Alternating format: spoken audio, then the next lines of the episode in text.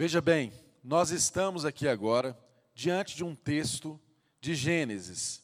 E na semana passada mesmo, nós encerramos aqui, na nossa igreja, uma série de mensagem expositiva que seguiu o livro de Esdras e o livro de Neemias. Tivemos aqui na semana passada a oportunidade de estudarmos o texto sagrado no capítulo 13 de Neemias, encerrando aquele processo de reconstrução de Deus na vida do seu povo. Vimos lá que Deus encerrou essa construção dos muros, encerrou a construção da cidade, e Neemias então impôs ali sobre aquela sociedade várias normas, vários preceitos que exatamente faziam com que aquele povo experimentasse uma reforma necessária na vida daquele povo. Então, Deus quer que a gente sempre esteja em processo de reforma. Foi o que nós aprendemos na semana anterior no livro de Neemias. E hoje nós temos uma mensagem nova, mas que é a revelação de uma mensagem antiga. Porque na palavra de Deus, o Espírito de Deus nos capacita a sempre termos uma mensagem renovada de um texto que já está escrito há tanto tempo. E nós queremos hoje compartilhar com os irmãos não apenas esse texto aqui de Gênesis, mas nós também vamos caminhar logo mais para o livro de Efésios. Exatamente tratando aqui a partir de algumas das imagens que nós temos do Messias no Antigo Testamento e a aplicação disso nas nossas vidas nos tempos de hoje. Irmãos, uma das grandes expectativas que havia em todo o texto sagrado no, no Antigo Testamento era exatamente sobre a manifestação do Messias, daquele que viria da parte de Deus para trazer a salvação, para trazer a salvação e resgatar o povo de Deus. Tudo que nós estudamos em Esdras e Neemias tinha o objetivo de resguardar um povo, e nós já dissemos isso aqui algumas vezes, para que aquele povo fosse instrumento de Deus para a manifestação, para trazer o Messias, Jesus Cristo. E graças a Deus, esse propósito foi cumprido no meio do povo de Israel. E nós vimos então que esse povo conseguiu ali se reestabelecer. E a história nos mostra, a história bíblica nos mostra que o Messias se revelou através da tribo de Judá. Mas no Antigo Testamento nós temos várias expectativas manifestas, que são expectativas messiânicas, e, e hoje nós queríamos compartilhar uma delas aqui com os irmãos. São expectativas que estão presentes no texto sagrado desde muito cedo, como esse texto lá de Gênesis que nós acabamos de ler, Gênesis capítulo 3, verso 15.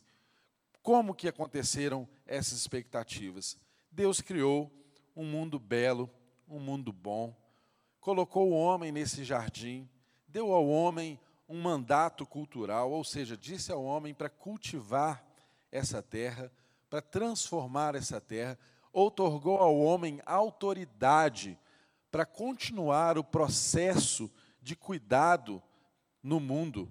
Ou seja, Deus não apenas criou, Deus sustentou a sua criação e Deus compartilhou o seu trabalho conosco com vistas a que nós fizéssemos o jardim se espalhar por toda a terra.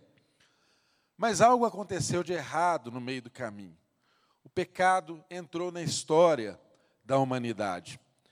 E nós conhecemos as consequências, as consequências deste pecado.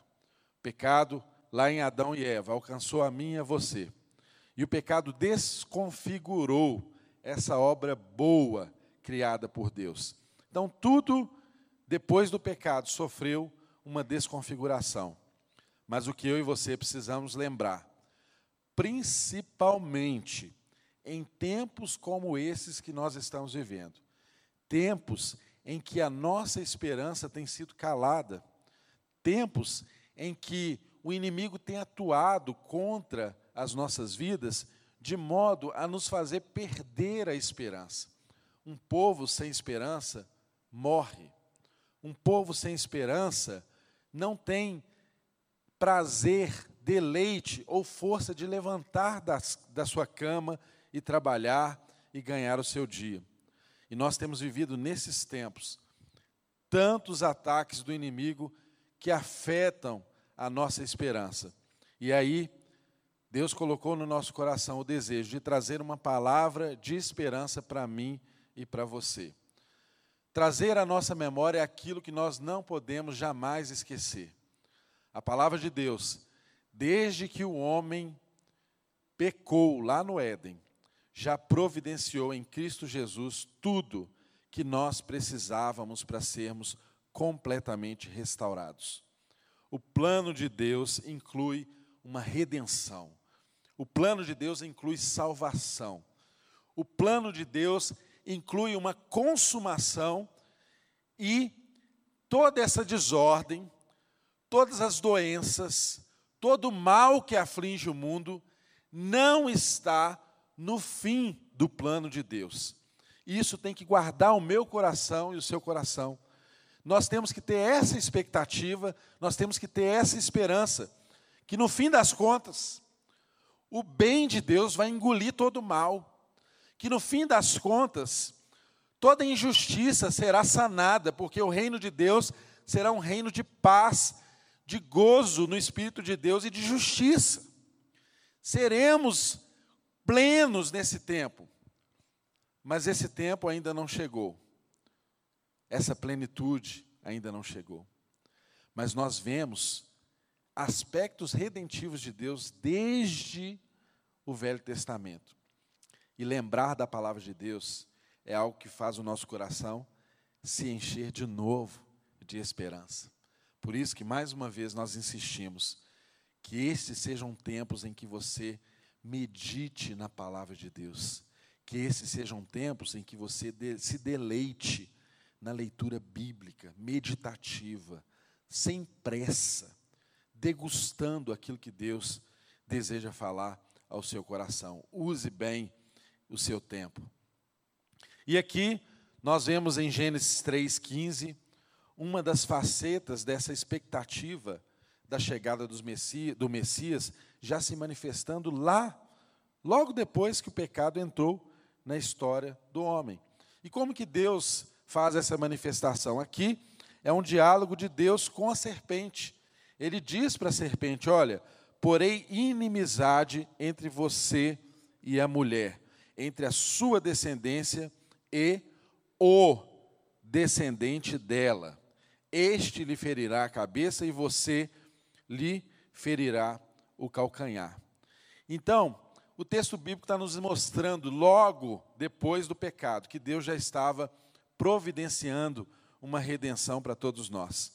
E ele diz isso aqui para a própria serpente, que foi instrumento para introduzir o mal na história da humanidade. Quando ele diz que haveria ali uma situação de inimizade entre o filho, o descendente da mulher e a serpente.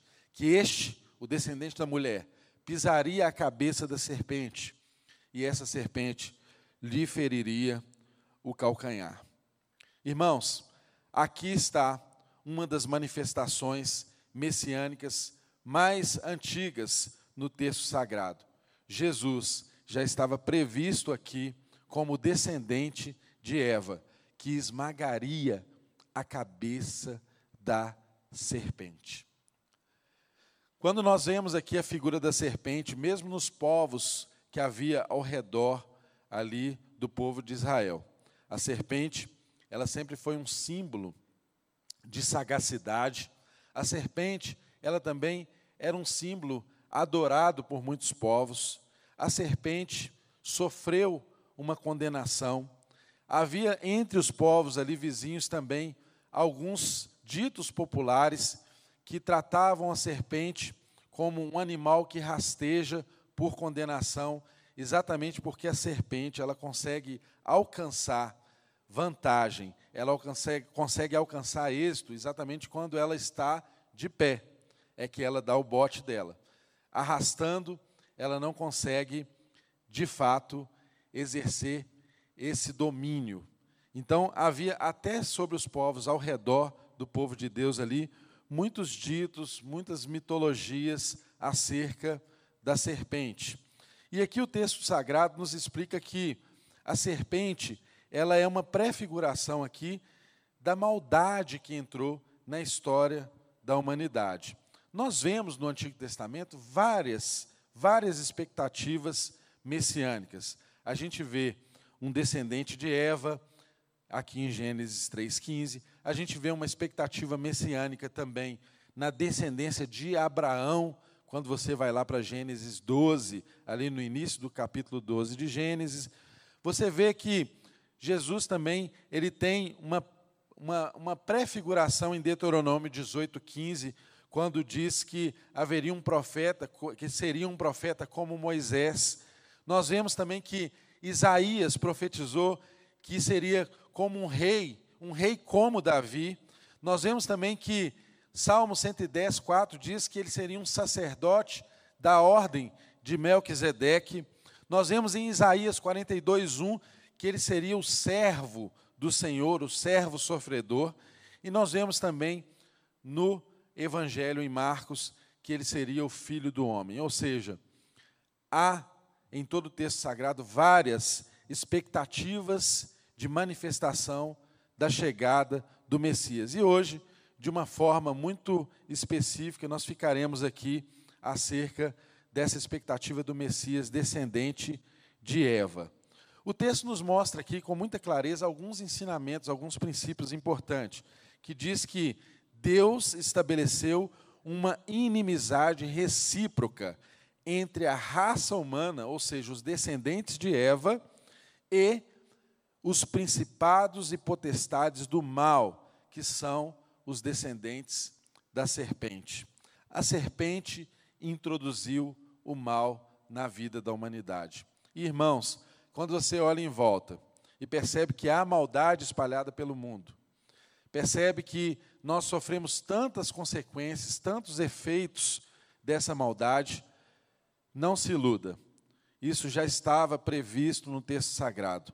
O mal está presente na nossa vida, o mal está presente ao nosso redor. E nós nunca, nunca, nunca chegaremos a um acordo com o mal. Nunca chegaremos a um acordo com o mal.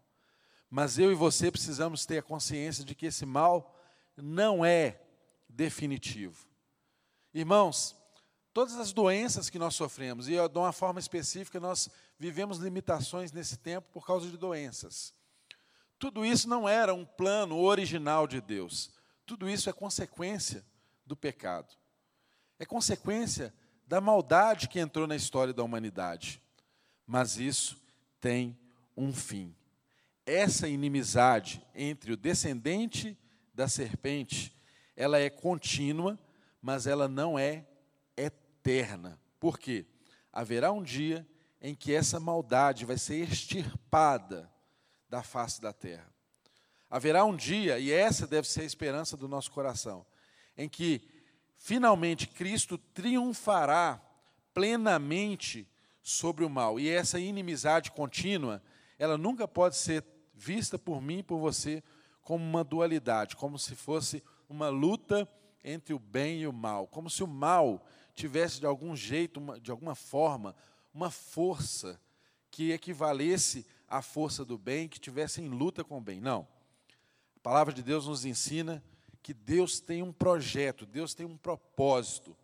Deus vai consumar a sua vontade eterna. Isso é que deve habitar o nosso coração.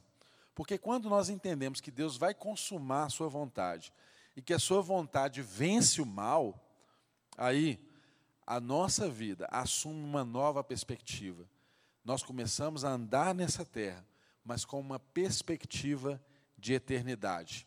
A gente não se pauta mais por aquilo que a gente está vendo ao nosso redor, nas nossas circunstâncias. A gente não se, porta, se pauta mais pela inimizade que o mal nos causa na nossa circunstância, no nosso tempo presente, porque essas consequências, elas são temporárias. O texto sagrado nos ensina que a cabeça do inimigo seria esmagada por um descendente de Eva. Esse homem se chama Jesus Cristo de Nazaré. E eu e você podemos ter a plena consequência, a plena consciência de que o inimigo já foi esmagado, já foi derrotado, já foi destituído dos seus poderes ali na cruz do Calvário, quando Jesus foi crucificado em nosso lugar. É bem verdade que o texto diz que o descendente feriria a cabeça, mas ele seria ferido no calcanhar. E é verdade, nós percebemos que foi com o sofrimento do nosso Messias que ele venceu os poderes dos principados e das potestades. Ou seja, a morte na cruz do Calvário já consumou, em parte, a nossa vitória. Agora, eu e você precisamos ter a seguinte consciência. Apesar de essa declaração de Gênesis 3,15 ser um proto-evangelho, ou seja, uma proclamação primeira, uma prefiguração do que seria o evangelho. Nós hoje já temos a plena consciência de que na cruz do Calvário Jesus Cristo destronou todos os principados e todas as potestades. E aí você deve se perguntar nessa hora: então por que que há ainda tanta maldade no mundo? Por que que nós ainda sofremos? Por que, que nós vemos ainda doenças assolar as pessoas? Por que, que nós ainda vivenciamos essa tragédia de mortes? Por que, que nós ainda estamos experimentando tudo isso? Eu e você precisamos ter consciência daquilo que os teólogos chama, chamam de o já é, mas ainda não. Ou seja, a obra de Cristo Jesus foi consumada na cruz do Calvário mas há aspectos da nossa vida plena em Deus que serão conquistados no futuro. E isso deve ser uma esperança guardada no meu e no seu coração. Porque se nós não tivermos essa esperança, se nós não tivermos essa compreensão, sabe o que vai acontecer? Nós vamos desanimar diante de tanta maldade, diante de tanto sofrimento ao nosso redor. A gente desanima. E o que Deus quer fazer comigo e com você nessa manhã é exatamente reavivar os nossos corações, para nós termos algumas certezas que nós nunca, jamais podemos esquecer, tal como está escrito em Efésios, capítulo 1, verso 22.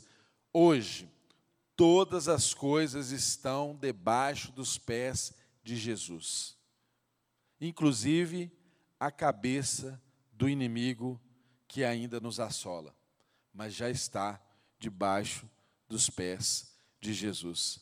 Nós podemos confiar, assim como Paulo nos ensina em Romanos, capítulo 16, no verso de número 20, nós podemos confiar que o Deus da paz esmagará Satanás debaixo dos nossos pés. Olha, o texto lá em Gênesis diz que ele seria esmagado debaixo dos pés de Jesus. Mas o autor de Hebreus nos diz que nós, que estamos em Cristo Jesus, já estamos assentados com Ele nas regiões celestiais, em um lugar de autoridade de poder de onde Ele governa, em um lugar de autoridade de poder de onde Ele instituiu a igreja e distribuiu dons, em um lugar de autoridade de poder de onde Ele intercede por nós.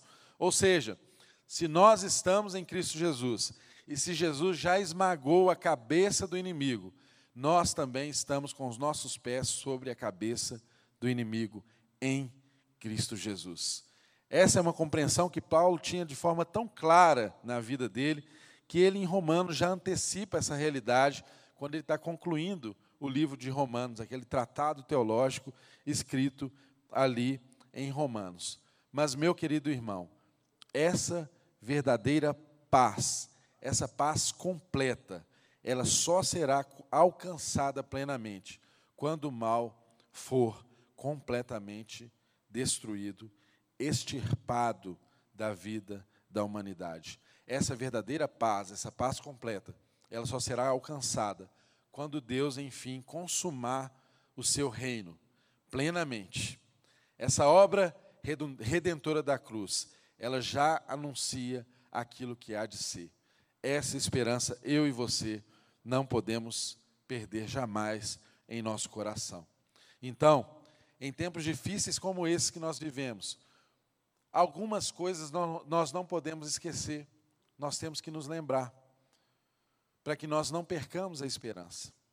E aí o texto sagrado nos ensina, no livro de Efésios, aí eu convido você agora a abrir a sua Bíblia em Efésios, capítulo 1. Efésios, capítulo 1. Nós vamos ler aqui o texto de Efésios, capítulo 1, com uma ênfase do verso 15 ao verso de número 23, que é exatamente um texto que nos traz uma revelação muito importante para nós entendermos como que nós devemos viver esse tempo presente. Porque algumas coisas já são e outras ainda não são. E aí fica no nosso coração essa pergunta inquietante, essa perturbação às vezes. Como que eu preciso viver se a obra de Cristo Jesus consumada na cruz, ela ainda não se completou plenamente e o mal não foi completamente destruído na história da minha vida, na história da minha casa, na história da humanidade? O que que eu preciso fazer nesse tempo em que eu ainda experimento os efeitos do pecado? Como que eu preciso me portar nesse tempo em que a maldade ainda me afeta? Como que eu preciso me portar nesse tempo em que eu ainda sofro as consequências danosas do pecado que eu herdei de Eva e de Adão, que já foi vencido na cruz do Calvário, mas ainda não se completou completamente em minha vida? Como que eu ando nesse tempo? Como que eu faço essa travessia? Sabe, irmãos? Porque em tempos de sofrimento, em tempos de pandemia, em tempos de privações, às vezes nós esquecemos que isso são é, tempos passageiros, que nós estamos caminhando para um final, para uma consumação que já é dada em Cristo Jesus. Às vezes nós esquecemos que o reino de Deus já é estabelecido em Cristo Jesus, mas é necessário passar por uma travessia. Assim como o povo de Israel atravessou um deserto, o que, que tem que ficar na nossa memória enquanto atravessamos tempos tão difíceis como esses que nós enfrentamos? E Paulo nos ensina aqui em Efésios capítulo 1, do verso 15 ao verso 23, algo fundamental para a minha vida e para a sua vida, para a vida da igreja desses tempos difíceis. Vamos ler o texto sagrado, está escrito lá a partir do verso 15. Por essa razão, desde que ouvi falar da fé que vocês têm no Senhor Jesus e do amor que demonstram para com todos os santos, não deixo de dar graças por vocês, mencionando-os em minhas orações.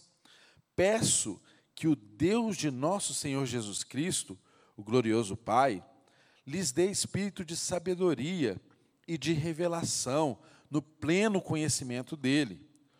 Oro também para que os olhos do coração de vocês sejam iluminados, a fim de que vocês conheçam a esperança para a qual ele os chamou as riquezas da gloriosa herança dele nos santos e a incomparável grandeza do seu poder para conosco, os que cremos conforme a atuação da sua poderosa força. Verso 20: Esse poder ele exerceu em Cristo, ressuscitando-o dos mortos e fazendo-o assentar-se à sua direita nas regiões celestiais muito acima de todo governo e autoridade, poder e domínio, e de todo nome que possa ser mencionado, mas não apenas nessa era, mas também na que há de vir. Deus colocou todas as coisas debaixo dos seus pés e o designou cabeça de todas as coisas para a igreja, que é o seu corpo a plenitude daquele que enche todas as coisas em toda e qualquer circunstância. Irmãos, estamos aqui diante de uma oração de Paulo. Sabe que as nossas orações falam muito daquilo que passa no nosso coração, não é mesmo? E nós estamos aqui diante da oração de um apóstolo que sabe o que é sofrer, de um apóstolo que sabe o que são privações, de um apóstolo que sabe o que são os efeitos de doenças, de, de um apóstolo que sabe quais são as consequências de perseguições, de um apóstolo que experimentou em várias ocasiões da sua vida os efeitos do abandono, de muitas privações.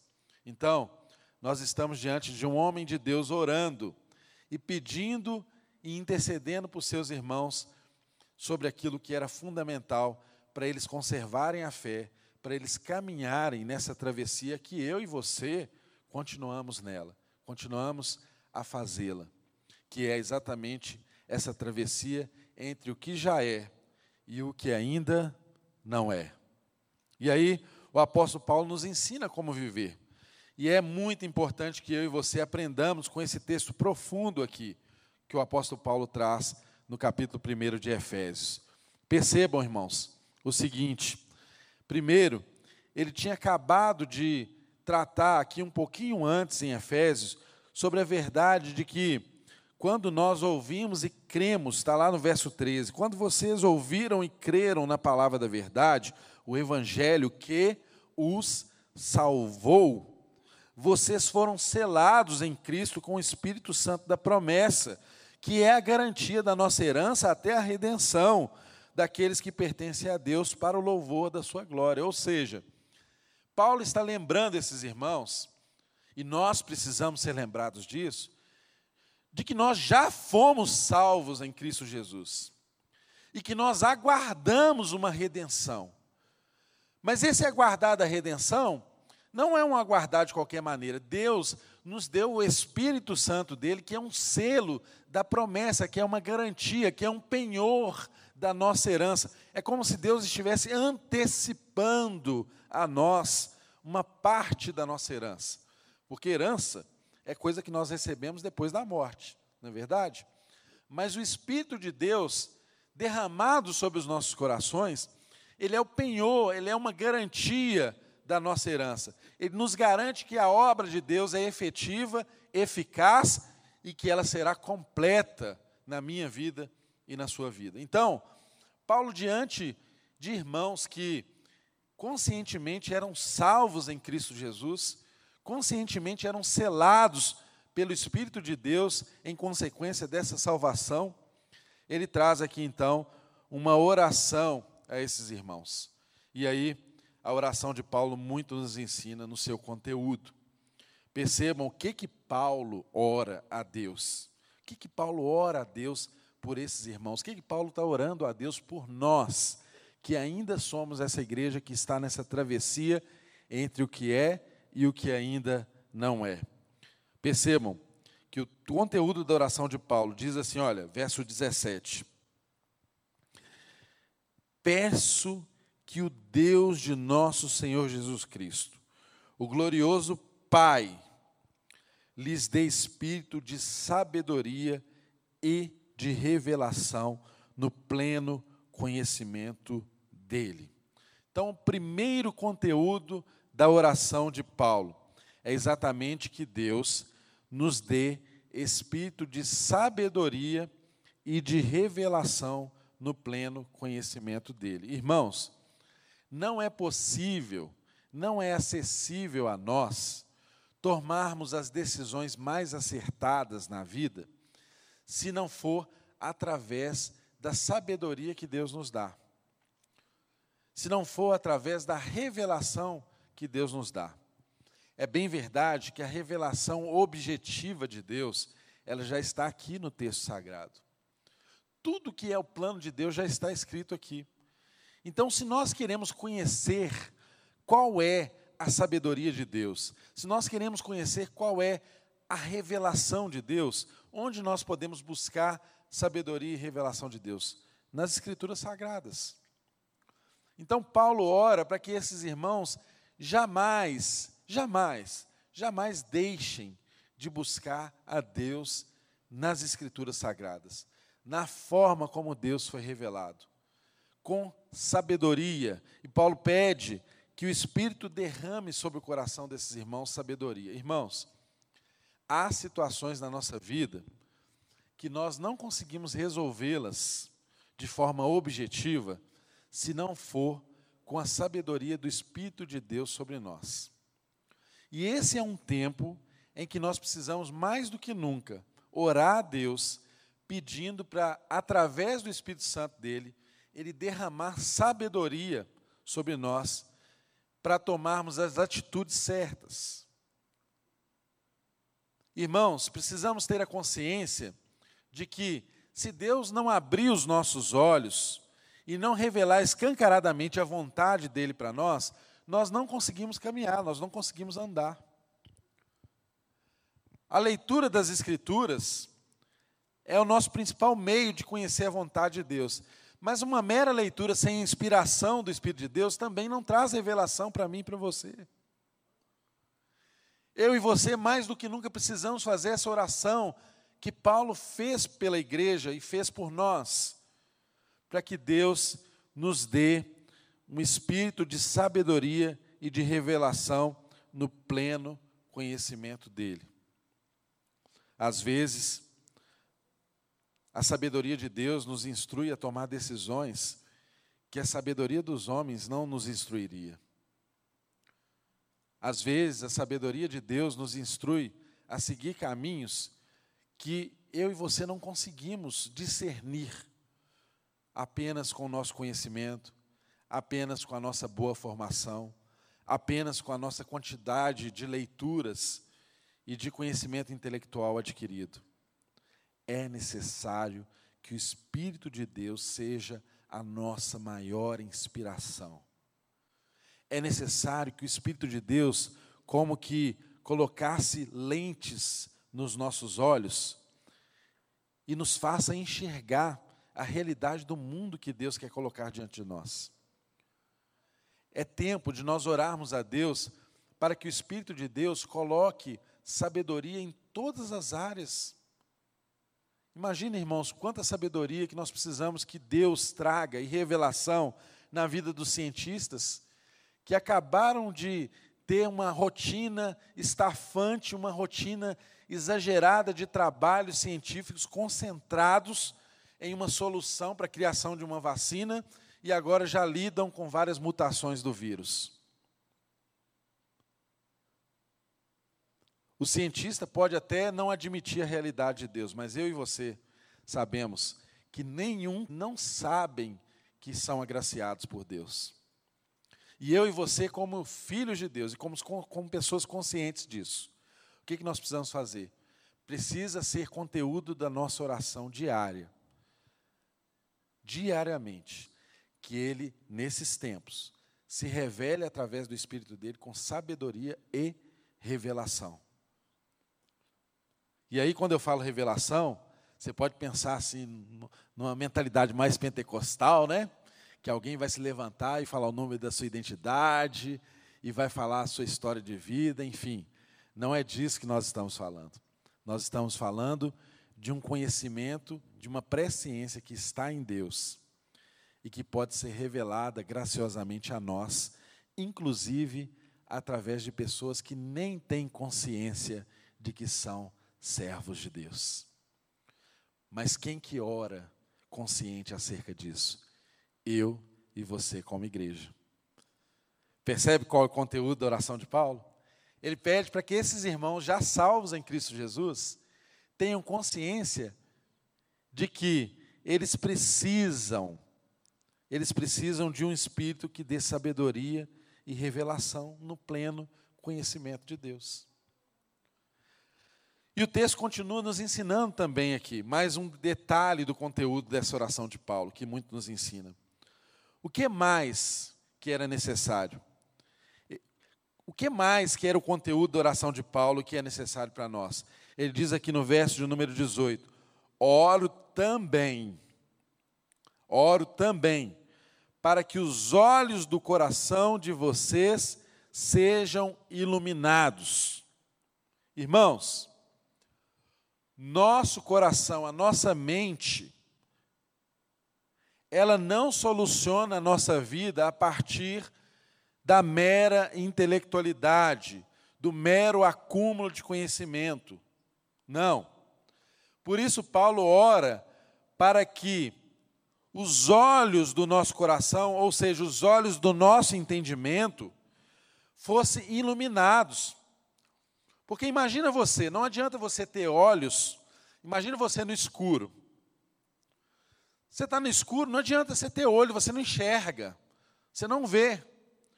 O que, é necessário quando você está no escuro para você enxergar? Hoje, a gente dá uma balançadinha, né? Dá uma sacudida e a luz do celular acende, vem a luz.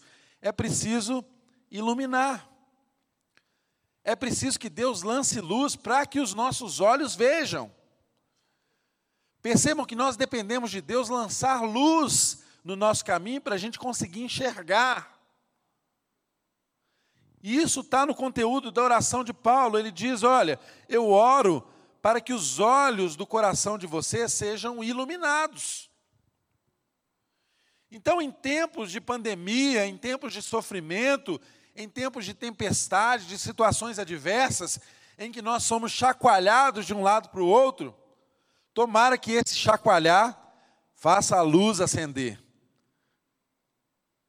e a iluminação de Deus vir sobre nós através de uma oração, de um coração quebrantado, que pede sabedoria, que pede revelação.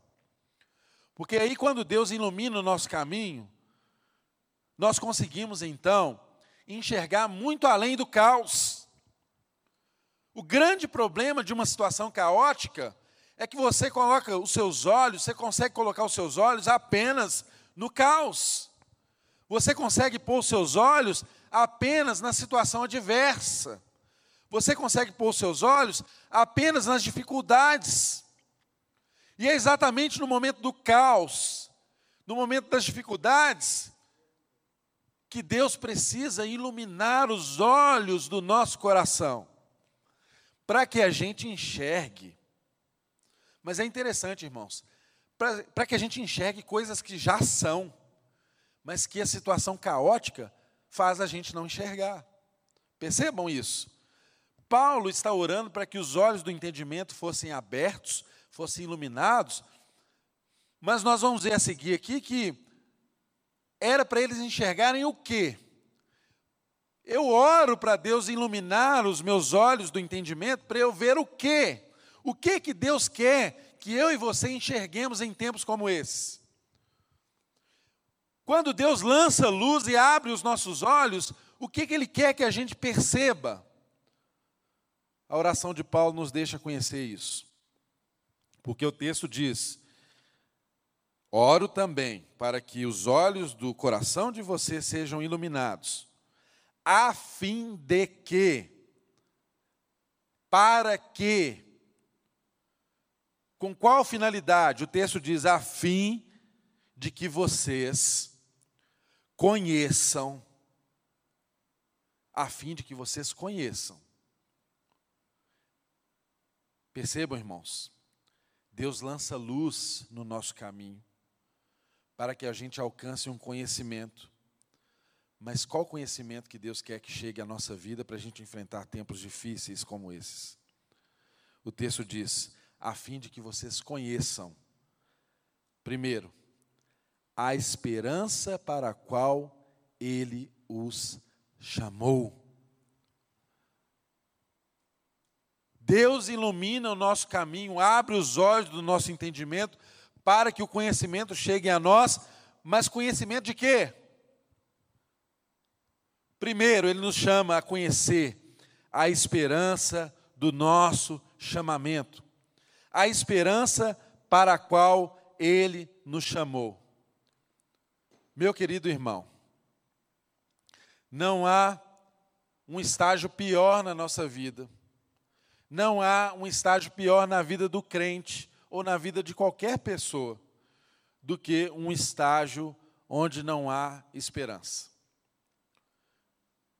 Não há uma situação pior de vida do que uma vida sem enxergar a esperança.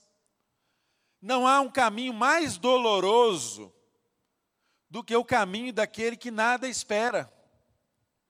Agora, a palavra de Deus nos dá esperança.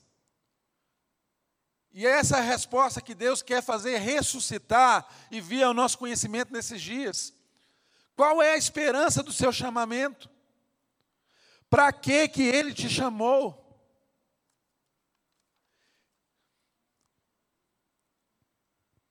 E eu e você podemos ter plena consciência de que o nosso chamamento é um chamamento para a vida eterna, garantida pelo Espírito de Deus. O nosso texto aqui, no verso de número 14, já disse que o Espírito Santo é o selo da promessa de Deus.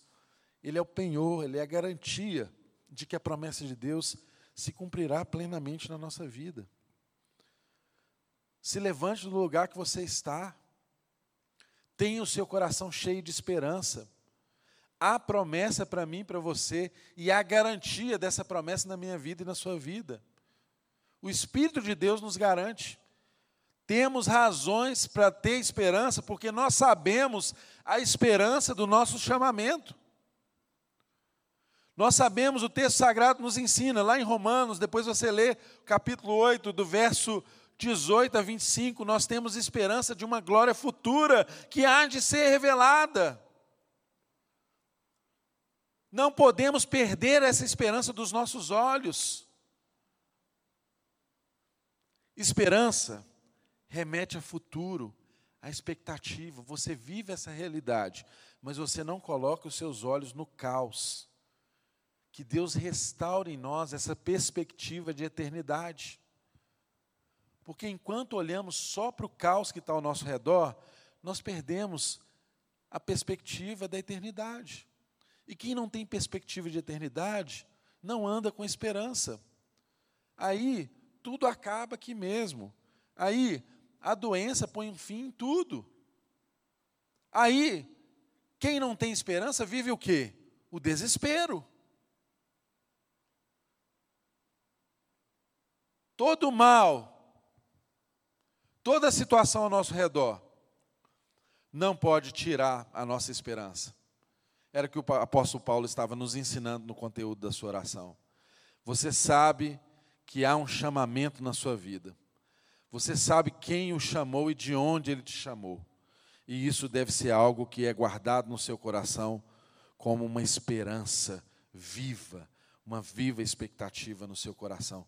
Nós somos o povo da esperança nós esperamos em Deus e sabemos que nenhum mal prevalecerá para sempre.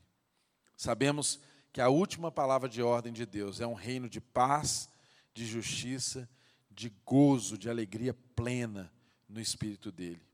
E isso bane da nossa vida qualquer medo, isso bane na nossa vida qualquer sentido de desespero. Mas o texto nos ensina mais.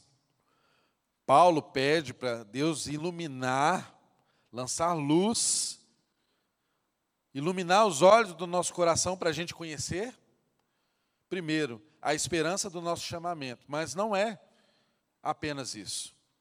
O texto diz também que nós precisamos conhecer as riquezas da nossa gloriosa herança que nós temos nos santos. Então, o segundo item aqui, que Paulo deseja que, ao lançar luz no nosso caminho, a gente alcance o conhecimento e perceba que isso existe em Deus, é, além da esperança que há em nós, ele pede aqui que a gente tenha plena consciência das riquezas gloriosas que nós temos nele. E a palavra de Deus também nos traz muitas garantias disso. Lá o texto de Colossenses, capítulo 1, verso 12, diz que Deus prepara para nós um reino de luz. Irmão e irmã, só podemos alcançar a herança plena de Deus quando Jesus consumar a sua obra aqui na terra, quando ele voltar e plenamente o reino for estabelecido.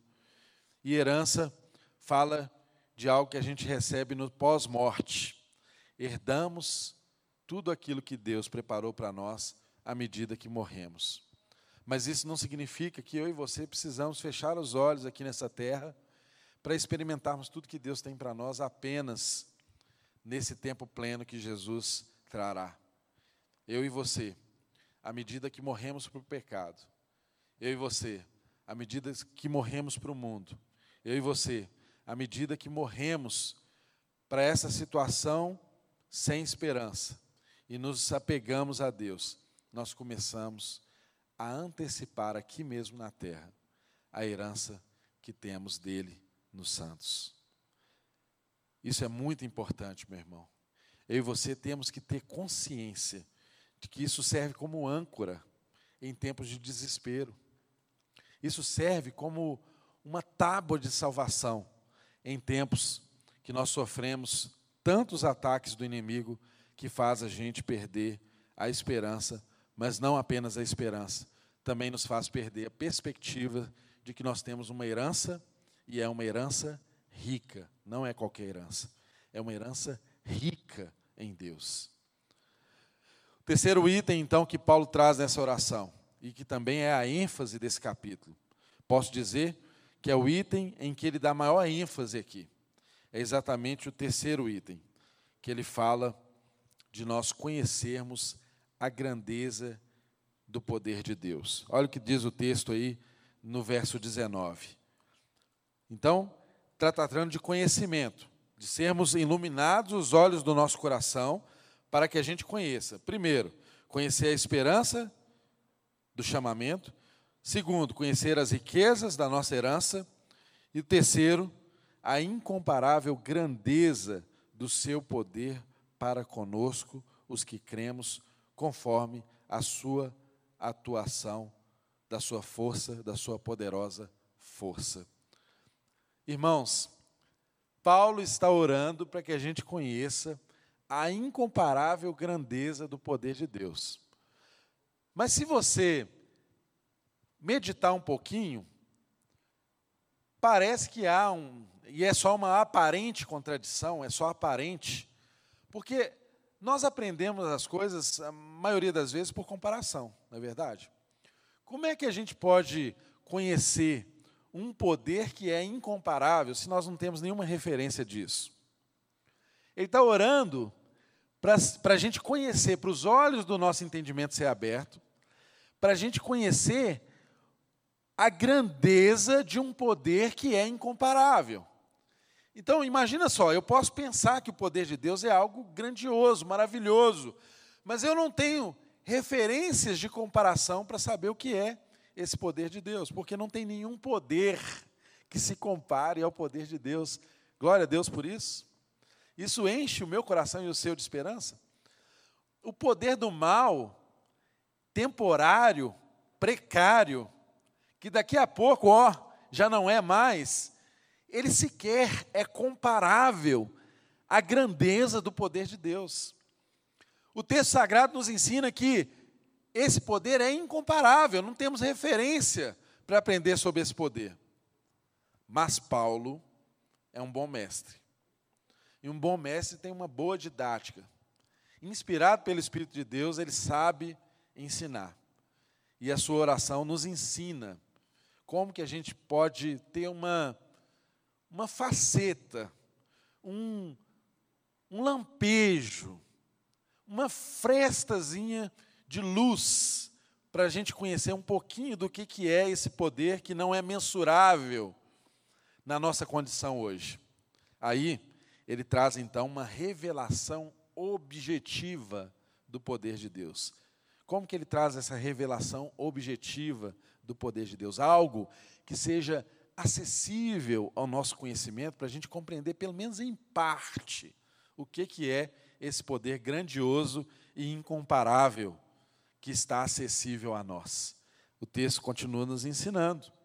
Ele diz assim: olha, a partir do verso 20: Esse poder ele exerceu em Cristo Jesus, ressuscitando-o dos mortos e fazendo-o assentar à sua direita nas regiões celestiais, muito acima de todo governo e toda autoridade poder e domínio de todo nome que se possa mencionar, não apenas nesta era, mas também na que há de vir. Deus o colocou sobre todas as coisas, todas as coisas debaixo dos seus pés, e o designou como cabeça de todas as coisas. Irmãos, quando Deus quis nos mostrar objetivamente o que é essa grandeza de poder que nós podemos confiar, na qual nós podemos ancorar o nosso coração, na qual nós podemos colocar as nossas expectativas, na qual nós podemos colocar as nossas esperanças. Qual o exemplo que ele nos traz? Ele nos traz exatamente o exemplo da revelação objetiva dele, do poder dele na ressurreição e na exaltação de Cristo Jesus. Imagine só, irmãos, que, que Paulo está colocando no conteúdo dessa oração que eu e você precisamos compreender, eu e você precisamos conhecer que Deus é poderoso. E por nós não termos dimensão do que é esse poder, pelo menos em parte nós podemos conhecer. Exatamente, revelando-se esse poder, ressuscitando Jesus dentre os mortos.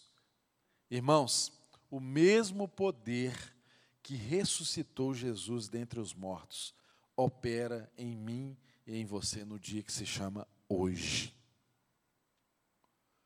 O mesmo poder que venceu a morte opera em nós no dia de hoje.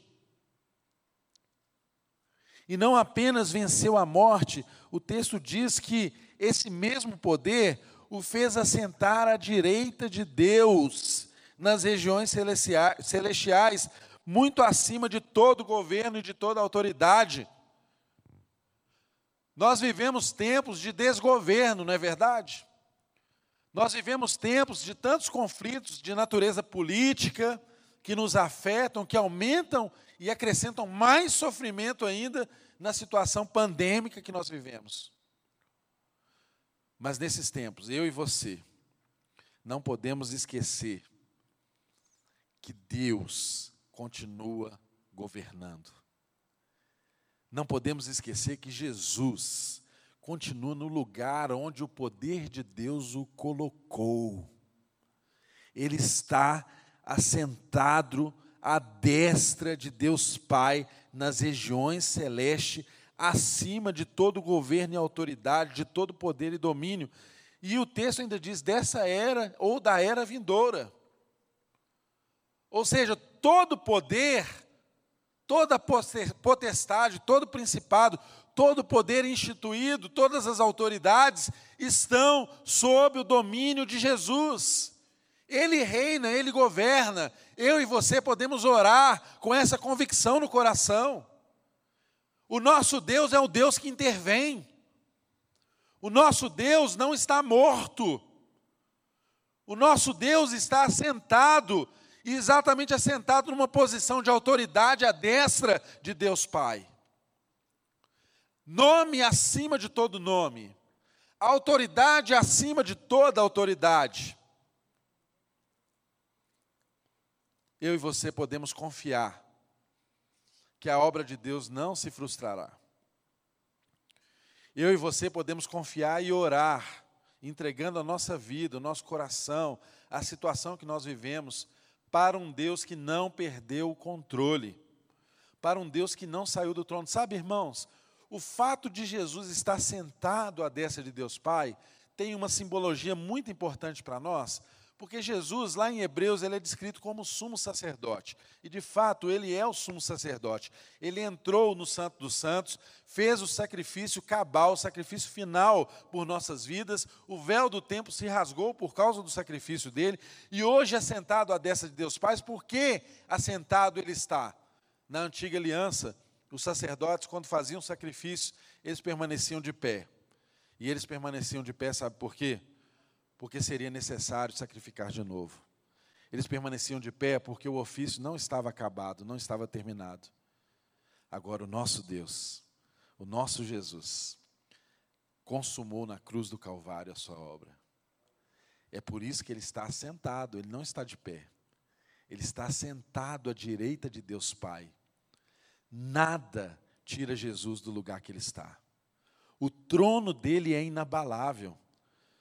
Querido irmão, que seja essa consciência que nos oriente quando nós dobrarmos o joelho para orar. Nós estamos orando a um Deus que venceu a morte. Nós estamos orando a um Deus que é autoridade sobre todas as autoridades, nesta era ou no porvir. Nós estamos orando a um Deus que destituiu os poderes do mal. Nós estamos orando a um Deus que nos deu o Espírito dele, que clama em nós, Abba, Pai. Só o Espírito de Deus nos faz ter essa identificação de que nós de fato somos filhos de Deus. Eu e você precisamos ter exatamente essa consciência. E Deus nos ensina aqui nesse texto exatamente isso, que Ele colocou todas as coisas debaixo dos pés de Jesus e o designou como cabeça de todas as coisas para a igreja. Ele é o cabeça, a igreja é o seu corpo. Então eu e você que temos consciência de que somos igreja, temos que ter mais claramente ainda esse dever de orar para que os olhos do nosso entendimento sejam abertos, para que a gente enxergue qual é a esperança do nosso chamado, para que a gente enxergue qual é a herança que temos em Deus, essa gloriosa herança, e para que a gente compreenda cada dia um pouquinho mais a grandeza desse poder. Assim, o nosso coração se enche de expectativa, porque a nossa perspectiva não está mais aqui meramente nessa terra ou no caos que está ao nosso redor. Isso, irmãos, não é um escapismo, isso não é fugir da realidade, porque o Evangelho é o Evangelho da terra. Nós cremos em um Deus que vai restaurar todas as coisas. Nós cremos em um Deus que tem esse poder incomparável que inclusive vai nos surpreender e nos causar grandes alegrias em experimentarmos e sermos partes dessa transformação. O processo redentivo de Deus está acontecendo em todo o universo. E nós não entendemos por completo esses caminhos. Às vezes lamentamos, às vezes sofremos as consequências do mal, às vezes a Covid, a doença, bate na nossa porta, Muitos de nós temos parentes perdidos, lamentamos o falecimento deles. Muitos de nós temos sofrido. Mas a palavra de Deus quer nos ensinar nessa manhã que nenhum sofrimento é eterno.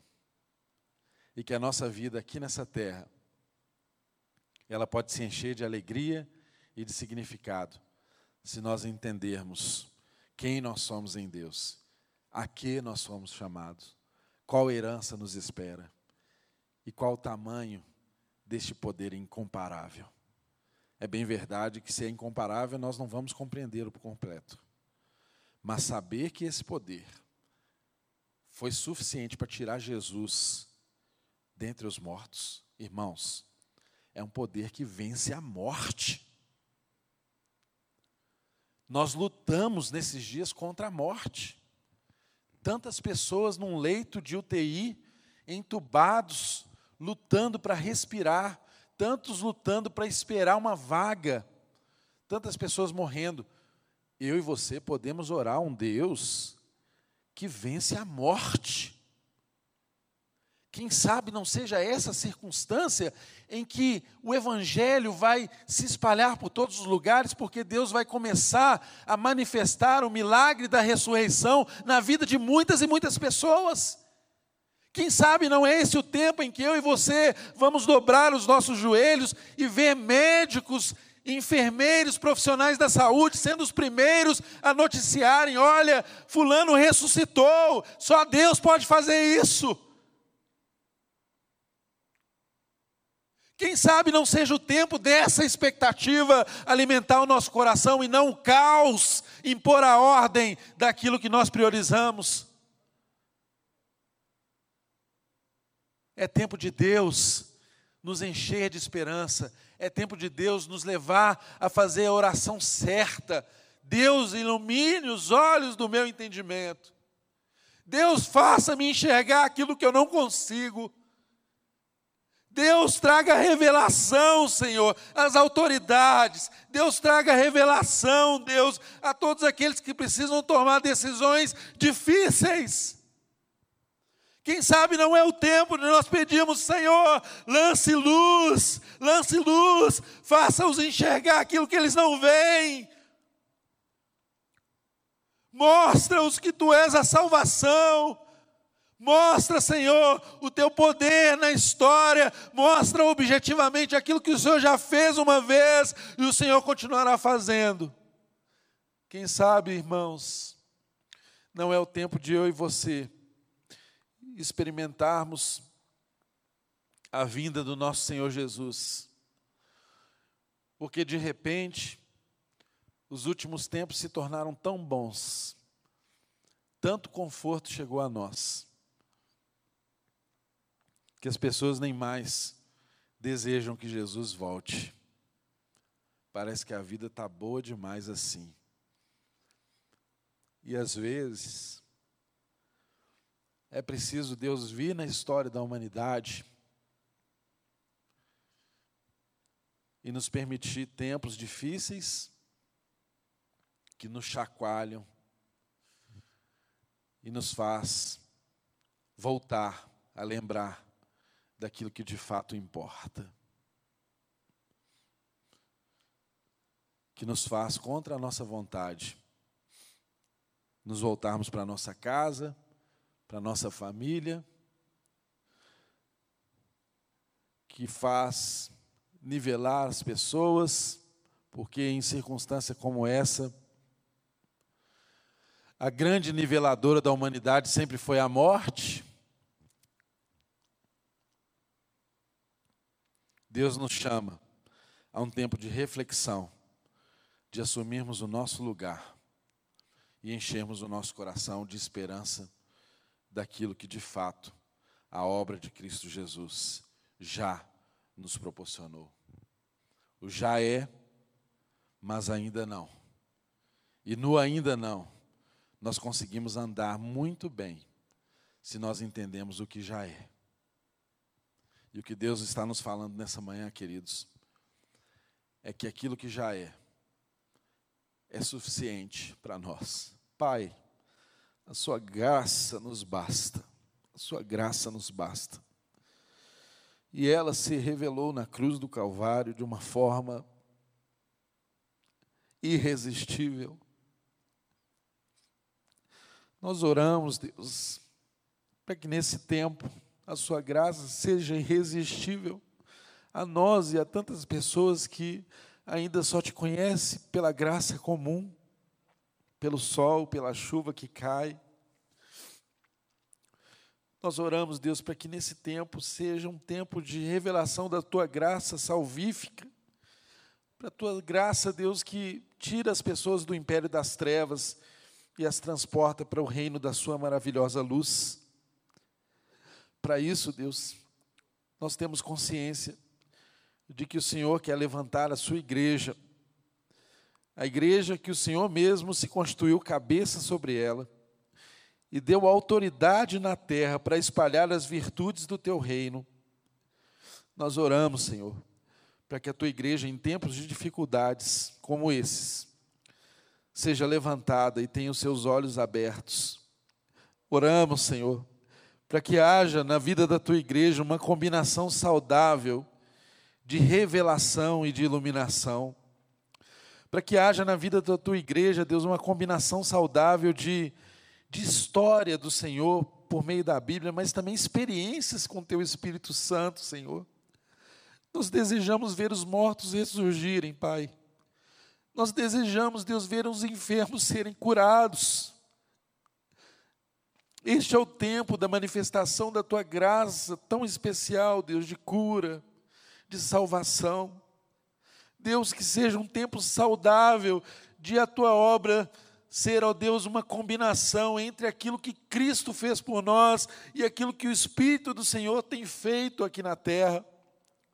Que não haja mais, Senhor, no meio da tua igreja espaço para pessoas se dedicarem apenas ao conhecimento intelectual daquilo que Cristo fez e se fecharem pela virtude, para a virtude do Espírito Santo que se manifesta e que nos leva a ter experiências reais com teu poder, que nos leva a ter uma experiência real, Deus, com aquilo que o Senhor está fazendo na terra.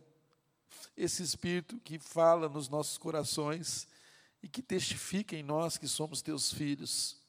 O Espírito Santo da promessa. Que este selo, Senhor, chegue a muitas vidas que esse selo reavive os corações, que esse selo, Deus, seja uma marca em nós. Nós oramos, Senhor, pedindo que o Senhor não nos deixe esquecer aquilo que nós precisamos lembrar. Lembra-nos todos os dias que nós carecemos disso. Nós precisamos de revelação. Nós precisamos que os nossos corações sejam iluminados, Deus porque sem o Senhor lançar a luz, nós não conseguimos andar, Deus. Sem o Senhor lançar a luz, nós não conseguimos compreender. Lance luz, ó Deus, sobre as autoridades constituídas. Lance luz, ó Deus, sobre os pais de famílias. Lance luz, ó Deus, sobre a vida dos pastores, dos ministros do Evangelho, Senhor. Lance luz sobre a vida dos profissionais da saúde, Senhor. Lance luz, lance luz, e faça, Deus, a sua obra ser conhecida. Faça todos conhecerem que Tu és a nossa esperança, a nossa única esperança. Faça todos conhecerem, Deus, que em Ti nós temos uma herança gloriosa. Faça todos perceberem, ó Deus, que de fato, de fato, não há como negar que o seu poder é grande. Que o seu poder é grande. Deus, nós oramos a Ti. O Deus que ressuscitou Jesus dentre os mortos. Faça nessa hora muitos ressurgirem nos leitos dos hospitais. Faça nessa hora também, Deus, aqueles que estão mortos espiritualmente serem reavivados para a tua glória, Senhor, nós oramos. E aguardamos com expectativa a vinda desse reino pleno, Senhor. Não sabemos quando, não sabemos a hora, mas nos dê, Deus, desse tempo, a graça de estarmos cada dia mais preparados para a tua vinda, Senhor. É a nossa oração, em nome de Jesus. Amém. Amém.